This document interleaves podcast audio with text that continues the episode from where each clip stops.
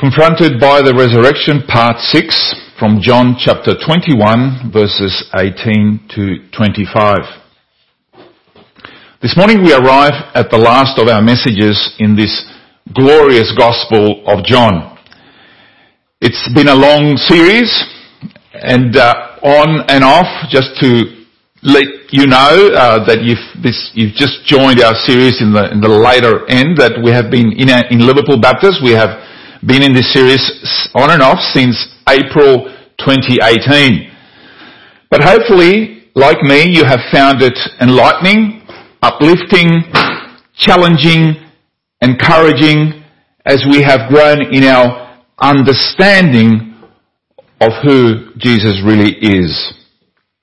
Now last week we spoke on how Jesus, after his resurrection, had to deal with some unresolved issues with Peter. And uh, most of the, the, last chapter, chapter 21 of John, uh, deals with that. And just as Peter had denied him three times, Jesus would ask him if he loved him three times. And based upon his affirmation, Jesus would then commission him to the task of feeding his sheep three times as well. Now in the, in the following verses, he will discover what price he would have to pay in serving Jesus. But as he does so, as he serves Jesus, he needs to watch out for a very common temptation that we're going to get to. So our first heading this morning, subheading this morning is from verses 18 to 19. Look to Jesus. Look to Jesus. Very truly I tell you, when you were younger, you dressed yourself and went wherever you wanted. But when you are old, you will stretch out your hands and someone else will dress you and lead you where you don't want to go. And Jesus said this to indicate the kind of death by which Peter would glorify God. And then he said to him, follow me. Notice how Jesus goes on to contrast three elements in his challenge to Peter. Firstly, his youth, his youth with the inevitable reality of becoming old. Secondly, once upon a time he had the ability to dress himself up. And this is contrasted with, later on, uh, he's saying, someone else will have to dress you up. And thirdly, in the, in the past, he could choose to go wherever he wished. That's the freedom he had. And now he will be taken where he does not want to go.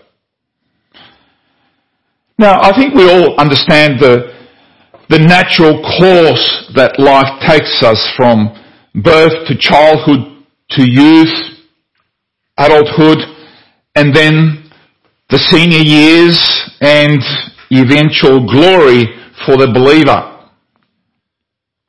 The freedom that we yearn for in childhood lasts only a very brief period in our youth.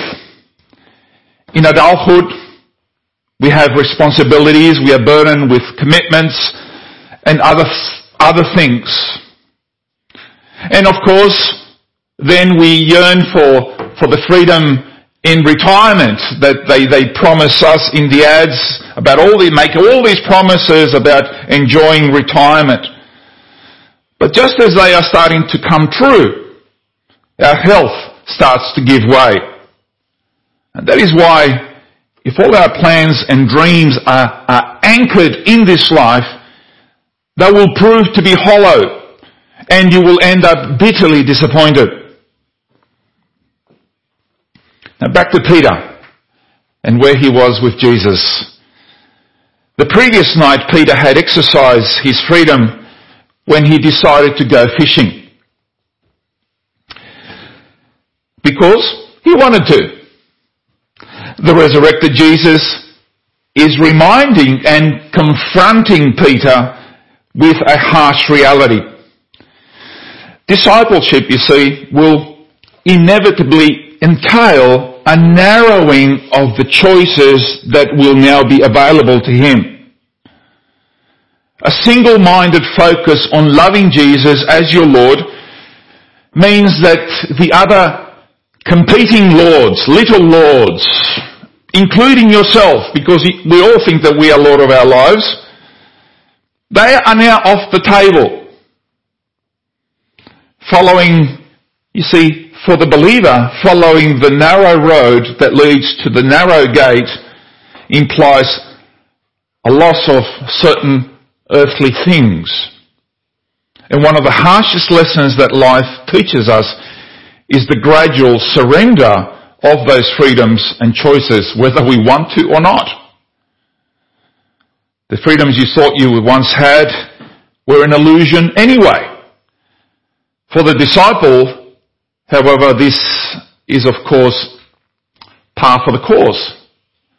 This is condition upon the disciple being obedient to his calling, which for Peter it would be feeding the Lord's sheep.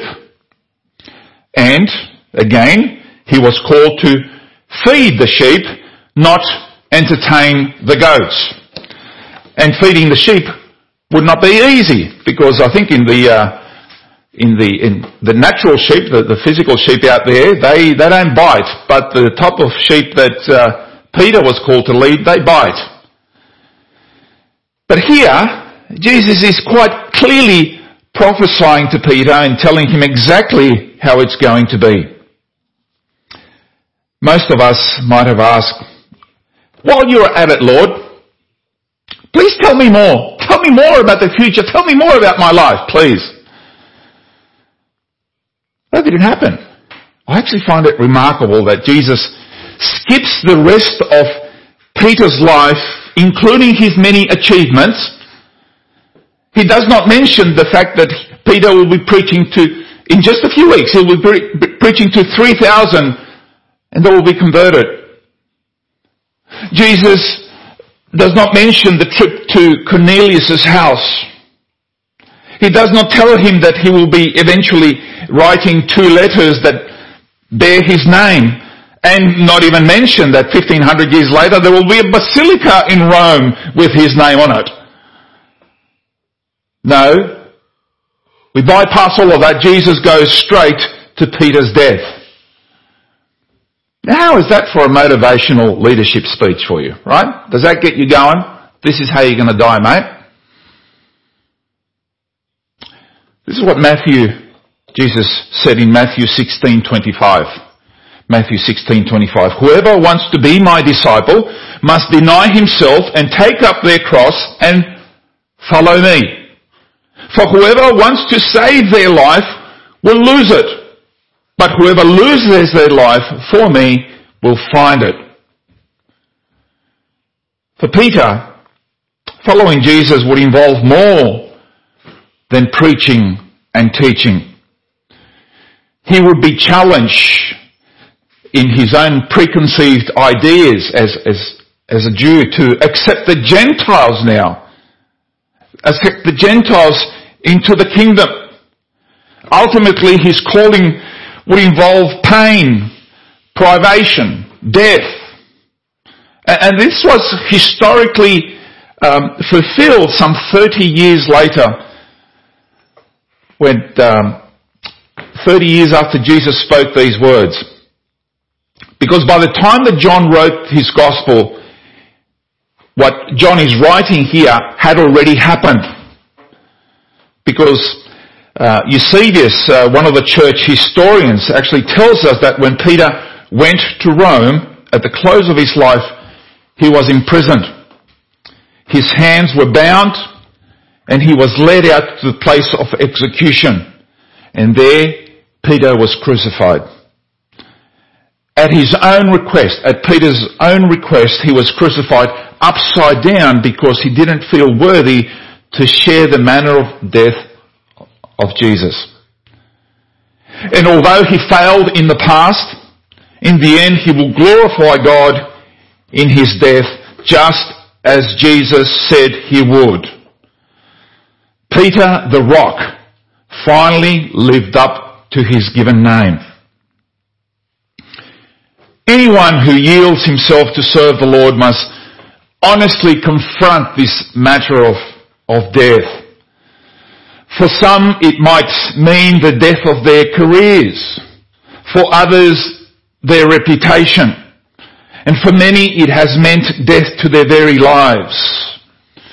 Let me tell you a story. Uh, this is the life of Adoniram Judson, who uh, was the great missionary to Burma. Uh, today, that country is called Myanmar even though his original intention when he left for the mission field was to go to India.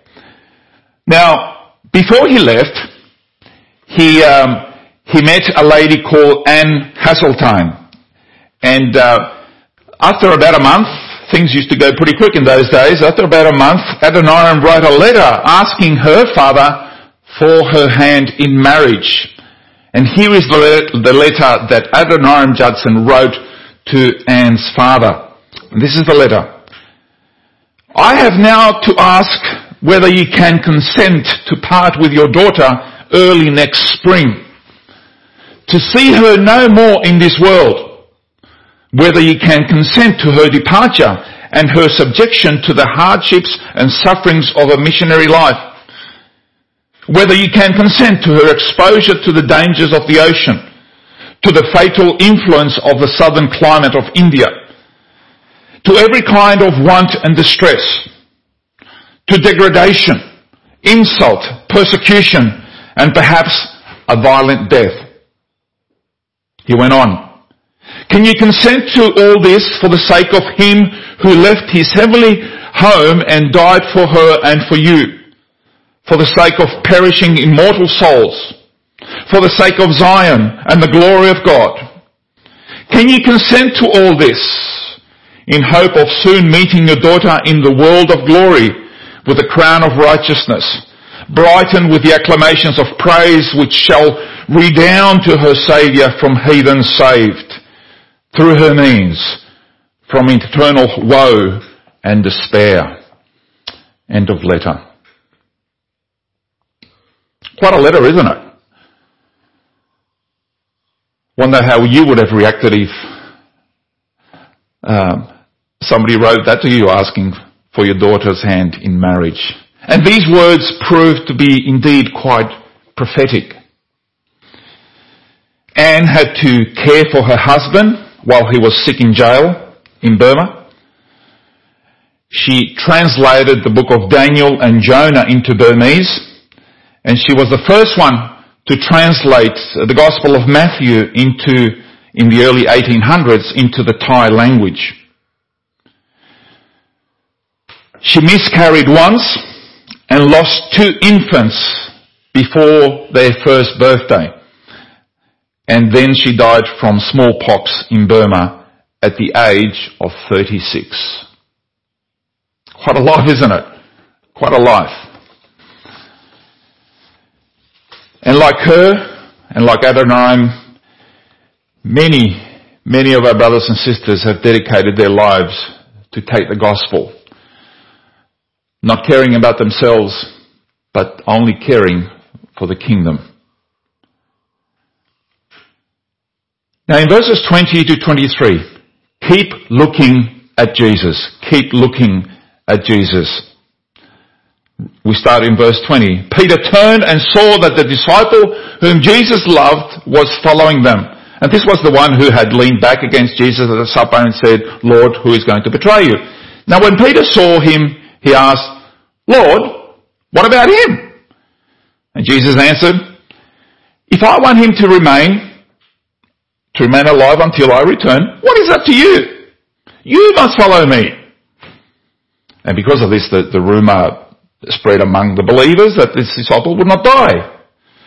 Uh, but Jesus didn't say that he would not die. He only said, if I wanted to, to remain alive until I return, what is that to you? So here we are. Just as we're about to congratulate Peter on his new commitment and apparent acceptance of his eventual fate to die a martyr's death, Congratulations, Peter. We're about to say. But then the old Peter bubbles up to the surface yet again. Somehow, Peter had this uncanny ability to, to wreck a perfect moment. Um, we all recall Jesus' question and, and Peter's marvelous declaration when he answered, You are the Messiah, the Son of the living God. And Jesus replied, Blessed are you, Simon, son of Jonah, for this was not revealed to you by flesh and blood, but by my Father in heaven. That's from Matthew 16.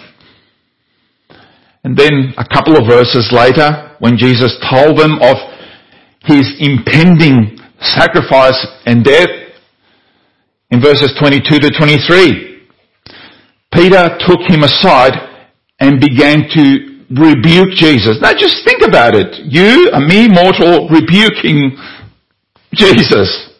God. Wow. Never, Lord, he said. This shall never happen to you.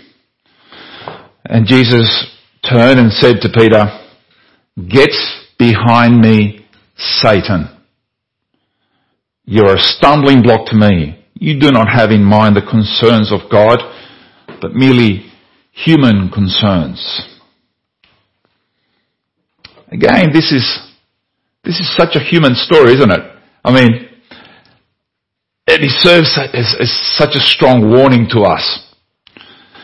There's Peter and Jesus walking down the beach, and, and he looks over his shoulder and, and there's John following behind. The rest of the disciples stayed back, probably just warming around the fire. And, and, and, and he begins to compare himself with John saying, Lord, alright, I'm gonna die, but, but, but, but, but what about him?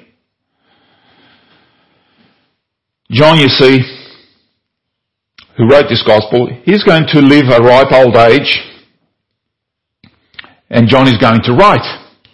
Write very well, mind you. He's going to write many books. The the gospel, his, his letters, and then uh, the, the last book of the Bible, the book of Revelation. Well, you might be thinking, well, poor Peter, lucky John. I mean, he got to live this long life full of days on this island in the Mediterranean. How bad can that be? Who wouldn't want that?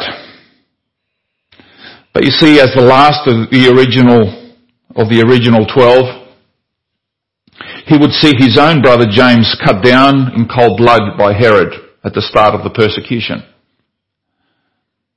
He would see all the, his colleagues, all the other apostles die the martyr's death. He would live as an old man exiled on the island of Patmos. Soon enough, he would, he would need to start addressing uh, a, a, new heresy that was arising amongst the, the, the, these Christians, a new generation of Christians, and there's heresy again. Much like heresy arises in our days, over and over again. You have guys like Joel Osteen writing a bestseller called Your Best Life Now. Still a bestseller, mind you. John might say, here, let me describe what our best lives, our best lives now look like for us. And just as Peter starts to compare destinies, Jesus says, if I want him to remain alive until I return, what is that to you? You, you must follow me. And twice he tells Peter to, to follow him. Literally to, to keep following Him. To keep following Jesus. Don't meddle into the lives of other believers, Peter. Don't start, don't start comparing paths.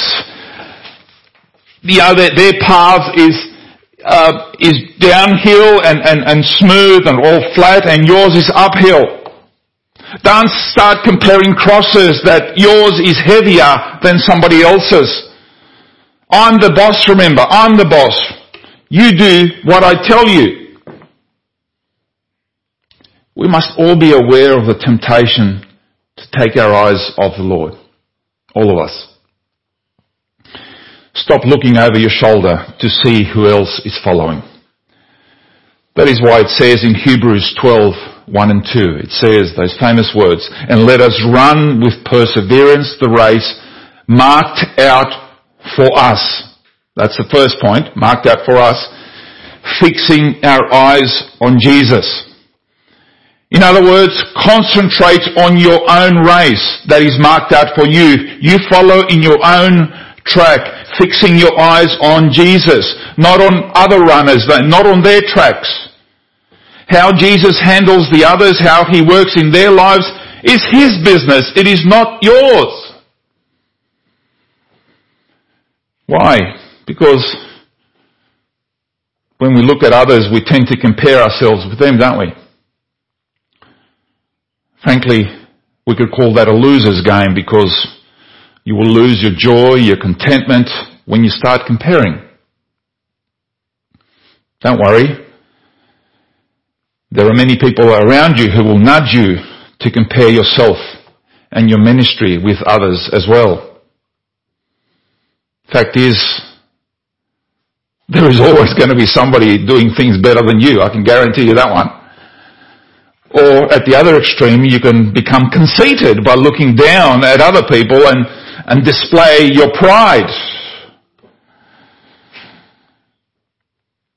Either way, you lose, whether it's looking up or looking down. You become arrogant or you become depressed. That is not how it's going to be. Not in God's kingdom. Why? Because it's all about Jesus. Verses 24 to 25. It's all about Jesus. Verse 24 says, This is the disciple who testifies to these things and who wrote them down. We know that his testimony is true. Jesus did many other things as well if every one of them were written down, I suppose that even the whole world would not have enough room for the books that could be written. Now John has made similar statements in other places. In other words, John wrote this book for the express purpose that you put your trust in Jesus as the Son of God. That He is in fact the promised Messiah. It is not a, a, a, merely an intellectual recognition of historical facts, but personal acceptance and commitment to the truths which are here proclaimed.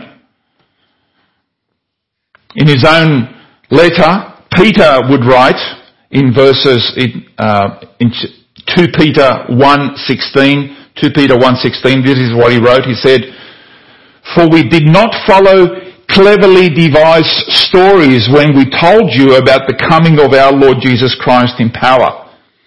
But we were eyewitnesses of His majesty. Peter is saying, I was there, we were there. This is the reason we wrote this stuff. We didn't make it up. Now John chose his material very very selectively, as he's telling us here. He only chose seven miracles in the first half of the book as signs of who Jesus is. And the final confirmation of his identity being, of course, the greatest miracle of all, and that was his resurrection from the dead. And this is where John closes his account of the life of Jesus. John could have told us many other things which Jesus did which are not included in this gospel because there is so much you can say about the greatest life that ever lived. But in God's grace, we have to give thanks to God that we have all that we need right here. We have all that we need. Now, there's, there's an old hymn that we want to close up with this, and with this we, we close not just uh, this, this passage, but this chapter and the whole series in the Gospel of John. It's about the fact that God's love, there is so much that, that we can write about it. That there aren't enough books, there aren't, there isn't enough material that you could fill when you're trying to describe the love of God and all that He has done. And these are the words. He says, could we with ink the ocean fill and were the skies of parchment made? Were every stalk on earth a quill and every man a scribe by trade. To write the love of God above would drain the ocean dry, nor could the scroll contain the whole, though stretch from sky to sky. Marvelous words describing for us the love of God. So, thank you for being with us through this series and thank you for indeed appreciating once more and just giving thanks to God and eternal praise to Him for the wonder of His revelation to us in Jesus Christ our Lord and Saviour. May we continue to forever sing His praises both here and into eternity. God bless.